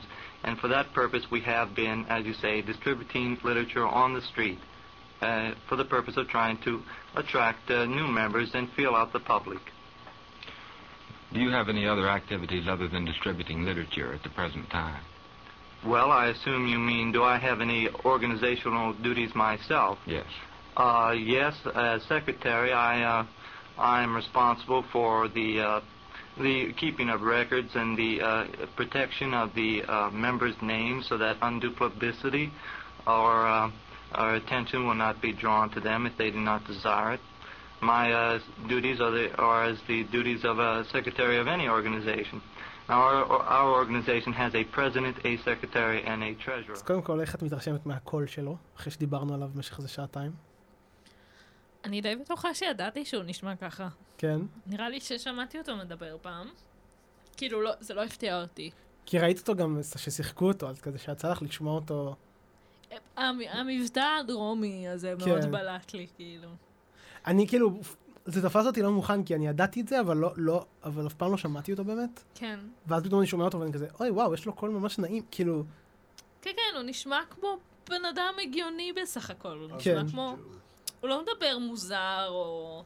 כן. הוא, הוא נשמע כמו איזה מטורף, הוא נשמע כמו... הוא גם נראה טוב. כן, הוא גם כאילו. נראה טוב. הוא נראה טוב, הוא נראה כמו בן אדם אה, כן. הוא, נאה. אבל כשמתחילים להקשיב לדברים שהוא אומר, אז זה כאילו... למשל, מתישהו, העיתונאי שחוקר אותו יותר לעומק מהעיתונאי הזה, שואל אותו מה קרה ברוסיה בין השני בנובמבר ל-15 בנובמבר. שזה בדיוק התקופה שהוא ישב שהוא בבית ישב מלון. במלון ובלעד- לבד. כן, וכאילו אם אתה יודע את זה, הרעיון הזה, ההתחמקות שלו מרגישה הרבה יותר, אתה מרגיש את הלחץ שלו בתגובה. למה מה... כאילו, הוא ישב במלון וחיכה, אבל למה... זה תקוף... זה מה-. מה- למה יש לו חרדה מלענות לזה? לא, כי זה מוזר להגיד, כן, ישבתי שבועיים בתוך חדר מלון ולא יצאתי ממנו. זה לא משהו, כאילו, זה לא תקופה שהוא מתגאה בה יותר מדי. לא, גם הוא, הוא כאילו מסתיר את ה... הוא מנסה קצת לטשטש את העובדה שהוא ערק לרוסיה ואת ההיסטוריה שלו, מהמם. כי הוא כזה מנסה להפריד עצמו, כאילו הוא רוצה להגיד, אוקיי, כאילו, אני לא בעד מה שהם עושים, כי הרוסים לא עושים את זה נכון, אני כן בעד קובה, והוא כזה, אני לא, כאילו, בעד שום דבר, אני רק הוא רוצה... כאילו גם כל פעם מחפש את עצמו באידיאולוגיה חדשה, כן, באיזשהו מקום. כן. כאילו זו הייתה הדרך שלו להביע את עצמו לעולם, אז ברגע שמשהו לא עובד, אז הוא מוצא מין משהו אחר להתביית עליו. אמ, אמ, וכאילו, הוא מתחיל לדבר עם מרינה על זה שיש לו פנטזיות, שהוא יהיה בן אדם, אה, שהוא, שהוא, יש לו פנטזיות שהוא לא סתם מישהו, אלא שהוא ראש הממשלה, ושהוא לא סתם אדם טוב, אלא אדם מדהים, ודגול, וגדול. והוא כאילו מתחיל, והיא מתחילה לראות אותו יושב על המרפסת, כאילו, ומשחק ככה עם הנשק שלו, ומסתכל. ככה יושב על המרפסת עם הנשק, וכזה, מת, כאילו מתאמן בלהסתכל. ו... כאילו, כמו שאמרתי, זו שנה של התפוררות. פשוט מאבד את זה. כן. ב-20 באוקטובר 1963, מרינה יולדת את בתם השנייה רייצ'ל. מהמם. זה יום שמח בשביל הזוג. ארבע ימים קודם לכן, אה, לי התחיל בעבודה החדשה שלו, העבודה האחרונה שלו, שתהיה לו, בט... ב Texas School Book Repository. שמה זה אומר? אה, זה כזה ספרייה גדולה, אני חושב. אוקיי. School Book Repository, repository, זה פשוט כאילו, מין- זה בניין ענק, תכתוב Texas School Book Repository, זה בניין אה, מאוד בולט, זאת אומרת, יש לו איזה שש-שבע קומות, הוא כזה מרובע, מאוד ברוטליסטי, כתום כזה. אה, טקסס? אה, טקסס School Book Repository. School Book Repository, הנה, הנה זה. Depository? Depository. זה אולי. Repository נראה לי, אבל... אה, זה? כן. כי זה בניין עירייה כזה. אני לא זוכר מה הוא עושה שם. זה לא כזה משנה מה הוא עושה שם. הוא עובד cubicle כזה, כאילו, לא... אבל הוא מתחיל לעבוד שם. הוא, גר באזור, הוא גר באירווינג, והוא, אה, נוס, כאילו, יש לו דירה קטנה קרובה ל, לעבודה. אני חושב שהוא פחות נמצא בבית עם אשתו, כי אני חושב שהם קצת כזה, כאילו, אחד הדברים שקראתי זה שהם היו separated בתקופ, ב, בתקופה הזאת, אבל אני לא יודע כמה זה נכון, כי הספר... בדיוק אחרי שנולדה להם הבת. אני חושב שהוא פשוט היה פחות בבית. הוא היה בעבודה, אוקיי. והמשפחה נמצאת בארווינג, והוא כאילו יש לו מין מגורים ב... ב יש לו מין דירה- באזור של כן, העבודה. באזור של העבודה, כאילו. והוא חוזר סופי שבוע, זאת אומרת, הוא נמצא כל השבוע שם, ועד סוף שבוע הוא חוזר ל- למשפחה. כן. אמ, אז זה נשמע כאילו התחילה איזושהי תקופה של עלייה בחיים שלו באיזשהו כן, מקום. אבל זה- אבל מצד שני זה אוקטובר 20. חודש לפני. כן. זאת אומרת, כאילו, אבל אין, אין, זה- זה כאילו... כנראה שזה לא באמת כל כך טוב. לא. אמ, קנדי הגיע לטקסס כדי להיפגש עם הגוברנור וכמה נציגים של הממשלה ליישב איזה מחלוקת. אנחנו עוברים ליום ההתנגשות. לכמה ימים של ההתנגשות למעשה. אמ, זה איזה מין נסיעה שבה הוא מבקר, עושה איזה כמה פגישות עסקיות, הוא מנסה לקרב אנשים. ו- וקנדי הוא אחד הנשיאים הכי פופולריים שהיו אי פעם. מהמם. אמ, אני לא אכנס לחיים שלו ולמה. הרבה מזה זה היה כריזמה, ו... וזהו. הרבה מזה היה בעיקר כריזמה. כאילו, יש אנשים שאומרים, הוא היה ש...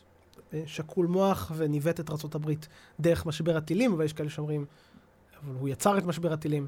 אמ, כל הד... כמו, כמו תמיד, יש אה, יתרונות, חסרונות, בעד ונגד. כן, אבל הוא זכור מאוד לטובה, וכאילו בהסתכלות היסטורית... אבל זה גם באפקט של, אה, תמיד של מישהו שנרצח. כן, בדיוק. אה, לא, אבל גם, גם בזמן שהוא היה חי הוא היה נורא פופולרי. הוא היה אחד הפופולר, הכי פופולריים שהיו אי פעם.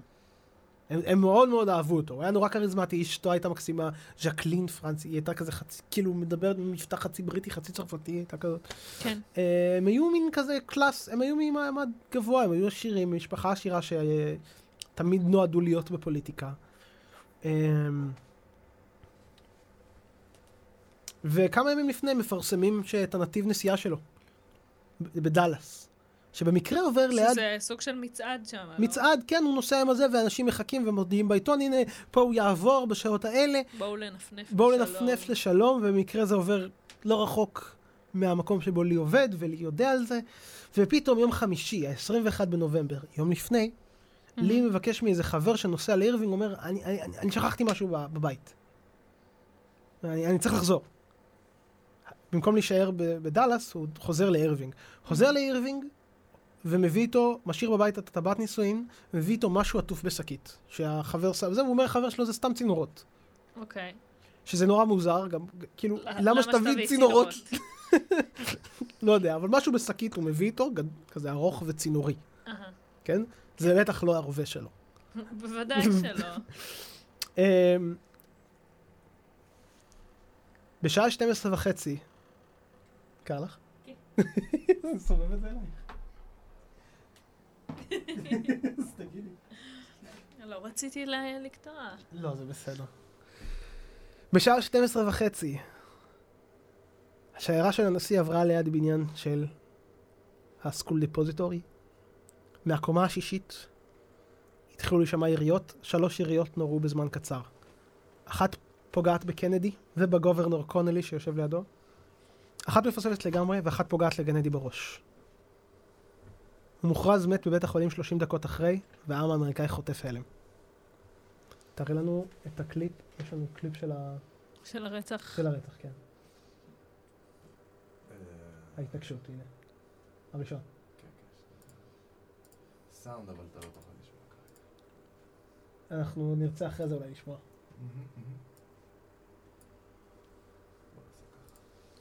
כן, את הקליפ ה- של ההתנגשות אני מכירה. כן, אבל זה נגיד, עכשיו אנחנו נסתכל עליו שנייה במיקוד, כי אנחנו נרצה לדבר על כמה דברים. תגדיל את זה? לא לא? לא. יש כאילו סאונד שמסביר מה אנחנו הולכים לראות, כי זה, זה קצת משוחזר עם uh, כזה אפקט שמנסה לשמר את הכל, אז רואים את זה הרבה יותר טוב. תכף תראו את הכדור הראשון פוגע. זה שחזור אומר? לא, זה, זה לקחו את הוידאו וניסו לשחזר דברים מסוימים. Mm. זה הכדור השלישי שמפוצץ לו את הראש. ראיתם את זה? זאת אומרת, הראשון הוא כזה, הוא נופל והיא כזה מסתכלת עליו, הכל בסדר, טה טה טה טה טה טה. והשני המוח שלו פשוט פפפ, כזה, וואו. זה מטורף, נכון? כאילו זה, זה, ג'יזוס. ג'יזוס, כן. איזה מפחיד זה. כן. שזה קורה, כאילו זה טראומה לכל החיים גם בש- בשבילה, בשבילה, כאילו, כן. כאילו, שלבעלה מתפוצץ המוח ממש ממ- לידה. מול העיניים שלה, והיא כן. כלואה ברכב, היא מנסה לברוח משם, אבל היא לא יכולה לרדת מהרכב, כי הרכב צריך לנסוע משם. לברוח משם, כן, והיא, והיא והיא, כאילו צריכה היא להיות זוחלת על ליד. האוטו אחורה, כן, על ה- כן. על האיש ביטחון שבא להגן עליה בגופו, כאילו. כן, כן, והוא עושה לה כאילו, תחזרי אחורה, כאילו. אה, אנחנו נדבר על העירייה הזאת, אגב, שיורה לו בראש ומחסלת אותו, אבל אה, תכף. כי יש טיעונים שלא לי ירה אותה. משם מתחילה הקונספירציות. אה. כן. כי, אוקיי, כי מה שקורה עכשיו זה שבעצם לוקח כמה רגעים עד שהמשטרה וה-FBI וכולם קולטים מאיפה מגיעות היריות. מהמם. כאילו מישהו רואה אותו בבניין ונותן תיאור, רואה כזה בן אדם בקומה השישית, נותן תיאור שלו. יש עדויות של כל מיני אנשים שעבדו שם, שהם ראו אותו בשעות שונות בכל מיני מקומות, וחלק מהם מוכיחות שהוא חף מפשע, וחלק, אבל אני כאילו לוקח אותם נורא בערבון מוגבל, כי זה כזה... אחרי האירוע הזה, כל מיני אנשים שהם כלומניקים באים ואומרים, אני ראיתי אותו, זה לא יכול להיות הוא. כאילו, אוקיי, יש סיבה טוב, יש לך סיבה לשקר, כאילו. וזה כן. לא שהעדויות האלה ביחד יוצרות איזשהו סיפור. משהו אמין. אלטרנטיבי, כאילו, כן, זה לא שכאילו אמין. כמה אנשים אומרים, ראיתי אותו בקומה הזאתי בשעה הזאת, כל אחד אומר משהו אחר, כן. ואז אני כאילו אומר, אוקיי, אז זה לא הוא נראה. היה, הבניין הזה, מה היה? זה... סקול בוק דפוזיטורי. זה, לא, אה, זה כאילו, מין זה, בניין- איפה, זה איפה שהוא עבד. איפה שהוא עבד, כן, כן, כן. כן. מה, היריות זה נורו שלו. מהמקום עבודה שלו. שהיה במקרה על, על הציר, שהוא ידע שהולך לעבוד ולא שם היה הנשיא. שם כמעט אנשים, כי כולם היו במצעד. גם כולם כמעט היו במצעד, וגם זה נורא מהקומה השישית, והיא הייתה די נטושה, כאילו. וגם היה שם איזה מישהו שאומר שהוא היה בקומה, והוא לא ראה אותו בכלל, אבל כן. כאילו גם, לך תדע, לא שמת לב שהבן אדם עבר, כאילו... זה העניין, הוא, אחרי שזה קורה, אנחנו יודעים שהוא בורח משם. כי ברגע שהם קול, קולטים משם היריות, הם סוגרים את המקום, ומתחילים לבדוק מי חסר. מהמם. הוא העובד היחיד שחסר, כן. אוקיי? הוא העובד היחיד שחסר, הוא הולך, תופס אוטובוס, מהמם. חוזר לדירה שלו, הבעלת דירה שלו. הדירה שיש לו בעיר, כאילו. אה, הבעלת דירה שלו רואה אותו, כזה עובר, נכנס וישר יוצא. רואה אותו כזה, ממהר הביתה, יוצא, כן? אה, כנראה שבשעה אחת ורבע, שוב, זה, אנחנו מעריכים, שוטר בשם ג'יי די טיביט, טיפיט. T-I-P-P-I-T, מהמם. אה, עוצר לידו באיזה צומת, אה, שבערך קילומטר מהבית שלו, כנראה שהוא כאילו הגיע הביתה, ואז יצא ברגל. זאת אומרת, הוא לוקח אוטובוס, מגיע הביתה, אה, מחליף בגדים או משהו, יוצא.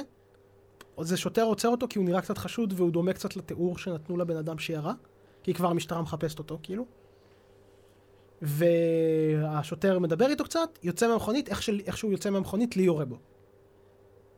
לי פשוט יורה בו על המקום ארבעה כדורים, יש לו כזה גם רובה קטן, יורה בו ארבע, ארבע כדורים, טיביט נופל. לא חשוד בכלל. לא חשוד בכלל, וגם זה באמצע היום ברחוב, אז כאילו רואים אותו מלא אנשים, כן. כאילו כן, יש איזה שבוע, כאילו, בשלב, בנקודה הזאת הוא כבר, אין לי מה להפסיד. אה, כאילו, כן, הוא כבר כן, כן, הולך עד הסוף, בכל לגמרי. צורה אפשרית. לגמרי, הוא יורה- הורג אותו באמצע היום, באמצע הזה, מלא עדי ראייה רואים אותו, הוא כזה בורח משם, הוא מגיע לאיזה בית קולנוע, הוא חומק פנימה, איזה מוכר שכאילו נמצא בצד השני של הכביש, רואה מישהו כזה מתגנב לבית קולנוע בצורה חשודה, ובדיוק יש מצוד וזה וזה, הוא אומר, אוקיי, זה נראה לי קצת חשוד, מדווח למשטרה. בשעה 1.40, בערך שעה ועשר דקות אחרי שהנשיא נהרג, נורא, כן, לקח חצי שעה עד שהכריז עליו מת, אבל פה הוא מת במקום. אמ, 1.40 הם מגיעים למקום, ותוך כמה דקות הם נכנסים פנימה, מקיפים את המקום. שעה אחד, ח- חסרה לשתיים, לי נעצר בתוך קולנוע טקסס, כך קורא- קוראים לזה, טקסס תיאטר. בזמן שהוא רואה סרט שנקרא of Battle. עכשיו. כן, הוא נכנס לאמצע הסרט, הוא פשוט נכנס פנימה. אמ, וכשהשוטר מגיע אליו הוא לא מתנגד הפעם, הוא אומר, well it is all over now. אמ, השוטר הזה טוען שלי ניסה לירות בו גם, ושהכדור פשוט לא נורא, אוקיי. אבל אמ, לי טוען שהשוטר בא והרביץ לו, ושהשוטר סתם משקר כדי, לה, כדי להצדיק כדי שהוא ירביץ לו. השוטר היה שם לבד? אני חושב אולי עם עוד, אחד, עם עוד שוטר אחד. כאילו כשבאו לעצור אותו? אני חושב שהקיפו מבחוץ. אני אגיד לך מה אני חושב. אני חושב שגם אם הוא היה מרביץ לו, אני מבין למה. לא שאני חושב שהוא בסדר שהוא עשה את זה, אבל אני יכול לדמיין את זה, כן. ואני יכול גם לדמיין ששאר השוטרים אומרים כזה, סבבה. כאילו, כי כן. גם מופיעות לו, אה, מופיעים לו פצעים. אה, מהרגע הזה שעוצרים אותו, יש לו כזה פצעים על המצח, ולא ברור כן. מה הוא קיבל. לא ברור אם זה קרה בזמן שהוא ברח ונפל, או שהשוטר הרביץ. כן. אני כאילו... וואו, אדם מסוכן on the loose. כן. גם אני הייתי... בכנות, אני כנראה הייתי מפעיל כוח פיזי מתון. זהו. ואז כאילו לי אומר בכלל לא ניסיתי לירות בו. אה, מה שכן, זה כבר למשפט. זה אה? כן, זה לא, זה לא כזה קריטי, אבל הוא אומר well it is all over now. שתופסים אותו, הוא אומר אוקיי, זה הכל נגמר. מהמם. אמ, וכאילו, ואז מתחבר הכל. הוא עבד במקום, הוא נעלם, הוא דומה לתיאור. הנשק שירה בו, הם מתחילים לאסוף גם עדויות, והם מגלים שכאילו הוא גם כן. טען שהוא ירה בווקר. אותו כדור שירה בווקר זה מאותו נשק שירה בקנדי. זאת אומרת, זה אותו רובה, זה הרובה שיש לו, מוצאים את הקשר, מוצאים שהוא עבד במקום שממנו נורא, שהוא היחיד שנעדר משם, שיש לו היסטוריה של בעייתיות, שהוא לא יציב. הכל אה, מתחבר. הכל מתחבר נורא טוב, כן. וכשאני כאילו ראיתי את כל זה אמרתי, אה, טוב, זה ברור למה שזה הוא כאילו. אה, הוא מק... זה בדיוק אבל הקרקע הפורייה לקונספירציות, כשהכל מתחבר טוב מדי. לכאורה, אבל אני אגיד לך מה, אני אגיד לך מה, אני, אני, יש, לי עוד, יש לי עוד טיעון לגבי זה. Um, לי מכחיש הכל. הוא אומר כאילו, הוא צועק לתקשורת שמצלמת אותו, I'm a patsy, סתם מאשימים אותי, אני שעיר לעזאזל, אה, לא עשיתי, לא הרגתי אף אחד. הוא אומר גם שהוא לא הרג את טיביט, שכאילו, ראו אותו באמצע הרחוב והורג שוטר, כאילו, בוא. אה, הוא אומר שהתמונה שלו עם הרובה זה פוטושופ, כאילו הוא לא אומר פוטושופ, הוא אומר שהיא מזויף, כאילו, הכל שקר. הכל חלק מהקונספירציה להפיל אותו. אמ, והוא במעצר. מרגרית ומרינה באות לבקר אותו. כמה שעות אחרי ההתנגשות. אמ, איך שהם מתחילים לדבר עם כולם, השוטרים מהר מאוד קולטים שלמרגרית אכפת רק מעצמה. היא ישר מתחילה להגיד, איך עכשיו כולם ידברו על אשתו של המתנקש, ואף אחד לא יחשוב על האימא המסכנה שבטח תגווע ברעב לבד. כזה, כאילו כזה, איזה אישה. אישה, כאילו. וכזה, היא כל הזמן מדברת על כמה רע יהיה לה, וזה כאילו כמה שעות אחרי שכאילו, כל, העול, כל ארצות הברית פשוט ראו, מסכנה. כן, ממש. פשוט אישה מסכנה. זה כמה שעות אחרי שראו, את- כל ארצות הברית ראו את ג'קלין קנדי האהובה, הוא רואה את בעלה מתפוצץ לידה. כן, ועכשיו כאילו. היא באה ואומרת, אני המסכנה, אני איך כזאת מסכנה. אשכרה.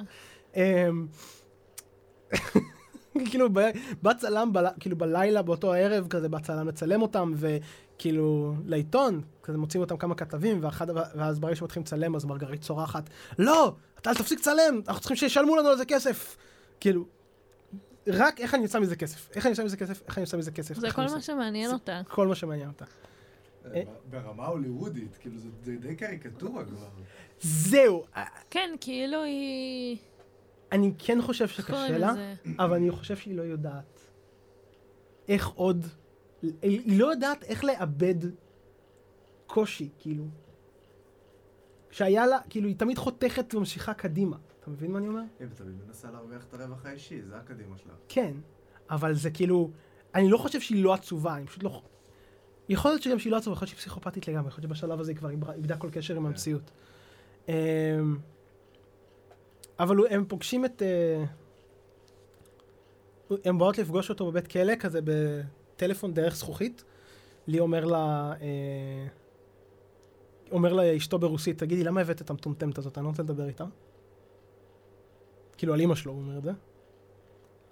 אה, ומרינה אומרת לו, ברור שהיא באה, אימא שלך, מה חשבת שיקרה? אה, ומרינה לא מצליחה לא לבכות, ולי אומר לה שהוא חף מפשע ושהשוטרים מתייחסים אליו בסדר. אבל מרינה אומרת, כאילו זה אחד הטיעונים המעניינים שראיתי, שמרינה אומרת, אם הוא, שהיא מכירה אותו, ואם הוא לא מתלונן ודורש את הזכויות שלו, ואומר שמתייחסים אליו לא טוב, וזה וזה וזה, כנראה שהוא עשה את זה. כנראה שהוא אשם. כי כאילו, היא אף פעם לא ראתה אותו בשקט נפשי. תמיד הוא כאילו קורבן, אתה מבין? תמיד הוא... בסיטואציה כזאת, אם הוא באמת היה חף מפשע, הוא היה אומר, זה, סתם רודפים אותי, סתם רוצים את זה. אבל ברגע שהוא כזה, זה בסדר, אני אמצא עורך דין, הכל יהיה בסדר. כשיש לו את הרוגע הזה, אז היא אומרת, "או, כנראה שיש לזה סיבה. כן. כי הוא קיבל את מה שהוא רצה, כי עכשיו כולם מסתכלים עליו. מהמם. שהוא פשוט קיבל את גורלו. כן. Um, הוא מסתכל עליה בעיניים נפרדות, וזו הפעם האחרונה שהם ייפגשו. קצת אחרי מגיע רוברט, ל- ל- אימא שלו מנסה לדבר איתו, הוא לא רוצה לדבר איתה בכלל, הוא אומר לה, אימא, הכל בסדר, הכל בסדר, אל תדאגי, אל תדאגי, הכל בסדר, מנפנף אותה. לא רוצה לדבר איתה בכלל. מהמם. אח שלו רוברט בא והם מדברים קצת על התינוקת החדשה רייצ'ל ועל הפצעים שיש לו והם יושבים ומנהלים שיחה ומתישהו רוברט מסתכל אלי לתוך העיניים כאילו יושב ומסתכל עליו intently כאילו מהמם. gazing כזה מסתכל לתוך עיניו מחפש איזה תשובה ולי כאילו יושב מולו ומסתכל ואחרי כמה זמן הוא אומר לו brother you won't find nothing there וואה, איזה משפט. כן. אמ, ליאור, כאילו גם רוברט אומר עליו שהוא מדבר בצורה מכנית, וכאילו הוא, הוא הוא מנותק. הוא כבר לא מי שהיה, מנותק כן. לחלוטין. יום אחרי זה, המשפחה הייתה אמורה לבקר אותו שוב, אבל רוצים להעביר אותו כלא, ובאמצע שמעבירים אותו כלא, מופיע בחור בשם ג'ק רובי, מנהל של איזה מועדון לילה, ויורה בו. וזה, ולי מת במקום. אה, הוא פשוט יורה לו בבטן. איפה הוא יורה בו? בזמן שהשוטרים מעבירים אותו לכלא אחר, אהה. מוציאים אותו מהמקום שהוא במאסר, להביא אותו לדאלאס קאונטי ג'ייל, אז בדרך הרובי הזה מגיע ויורה בו? מגיע- מגיע רובי ויורה בו. יש סרטון של זה, זה רובי, אתה רואה? עכשיו, יכול להיות שיום אחד אני ארצה לעשות פרק, פרק המשך ולדבר קצת על ג'ק רובי, אמ, כי, כי הסיפור שלו מעניין. שם כאילו באמת לא, לא ברור כל כך למה האיש הזה עשה את זה. יש חשדות של קשר לעולם התחתון. הוא אמר שהוא פשוט אה, ממש כעס עליו, שהוא הרג את קנדי שהוא כל כך אהב. אני יכול להאמין לזה גם, כאילו, שזה, שזה זה כן. לא נראה לי כזה מופרך, כאילו, היה המון זעם נגדו, הוא גם מרקסיסט, הוא כאילו בוגד, כן? זה לא כזה מוזר לי. תעשה פליי?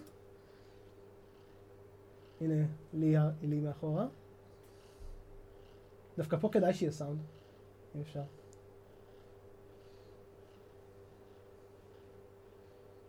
הנה העיתונאים מוציאים אותו, כזה, זה הכל עיתונאים מסביב.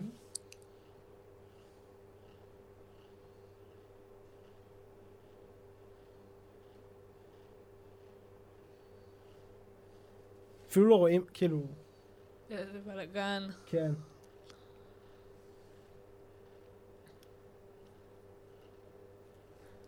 פשוט בלאגן, כל המצלמות מסתערות, זה עיתונאים, מטורף. הנה הכתב מדווח שירו בו.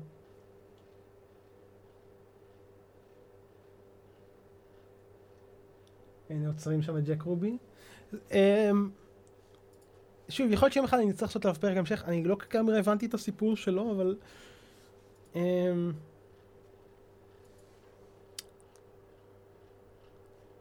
אבל שם הוא מוצא את סופו, ושם מצוקתו נגמרת. הוא מת בגיל 24. אמ, לפני שהספיק לעמוד למשפט.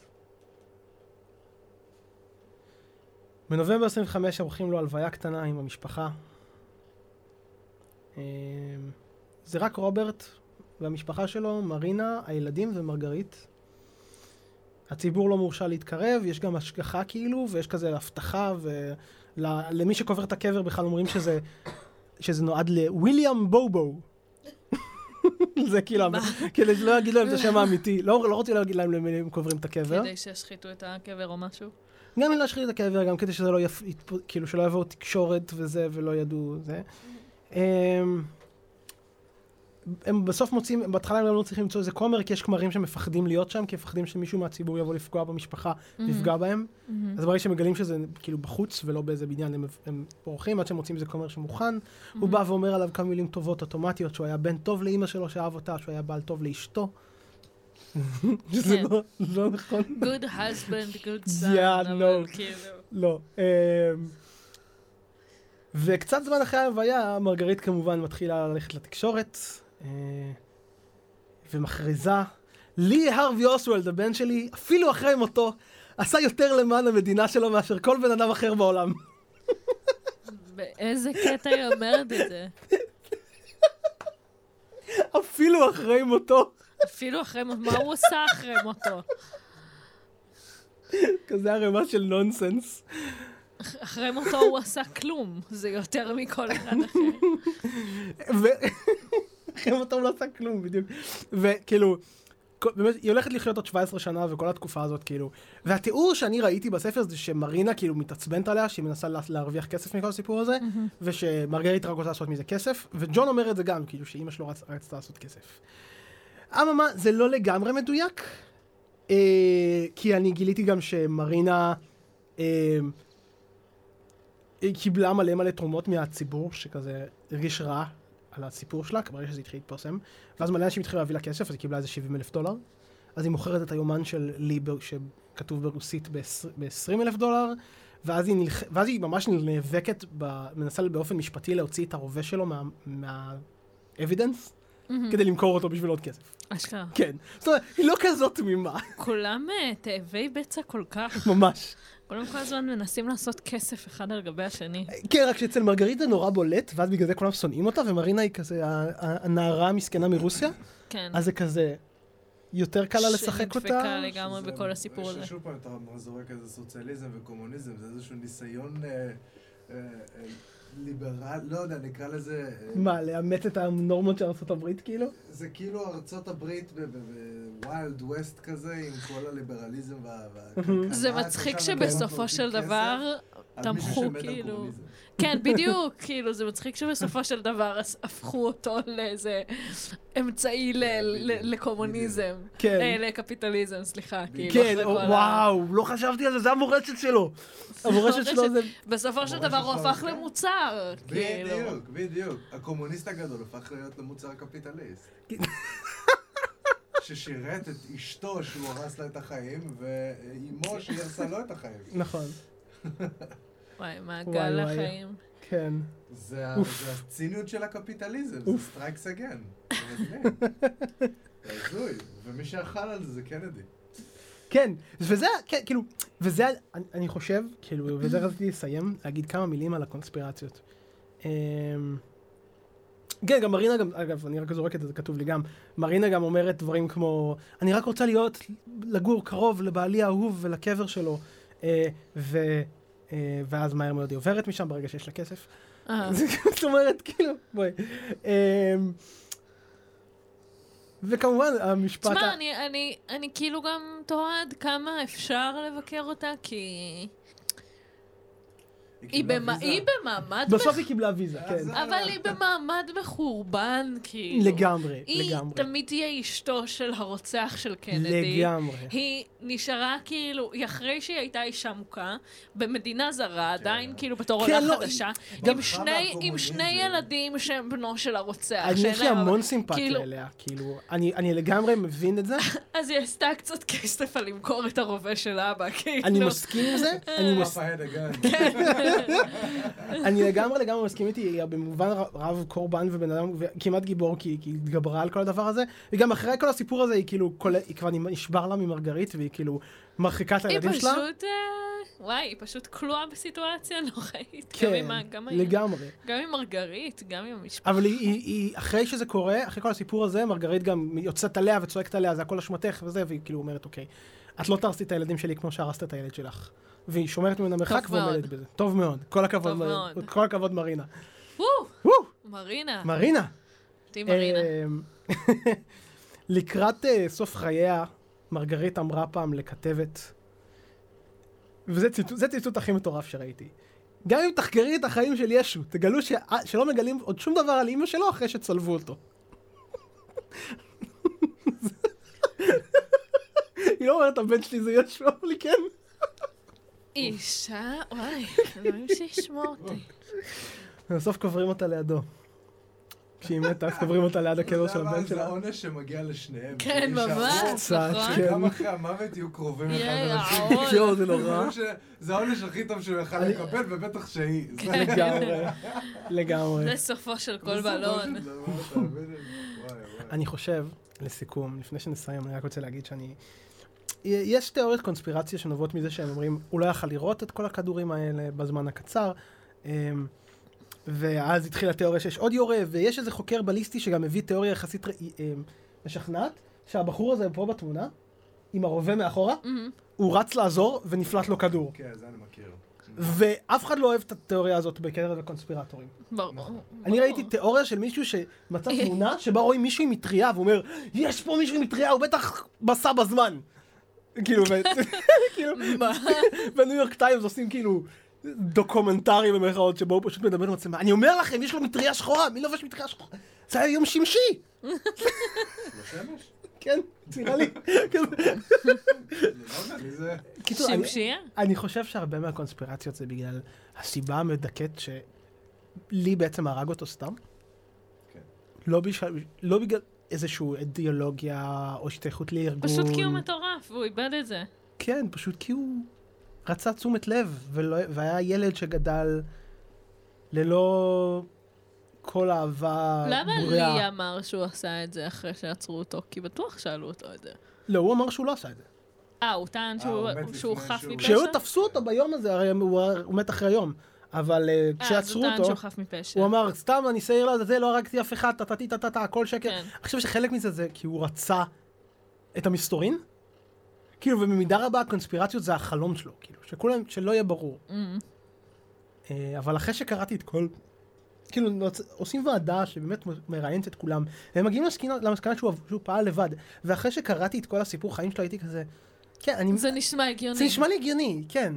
כי זה הכל נראה הגיוני, כי זה תהליך, זה לא שבבת אחת, הוא גם ניסה להרוג מישהו אחר, והרובה שהוא השתמש אותו רובה, כאילו, כ- כמה הוכחות צריך. כן, כן, כאילו... זה, זה החלק, זה המדכא, כאילו, שאין הוא עבד בבניין, כאילו.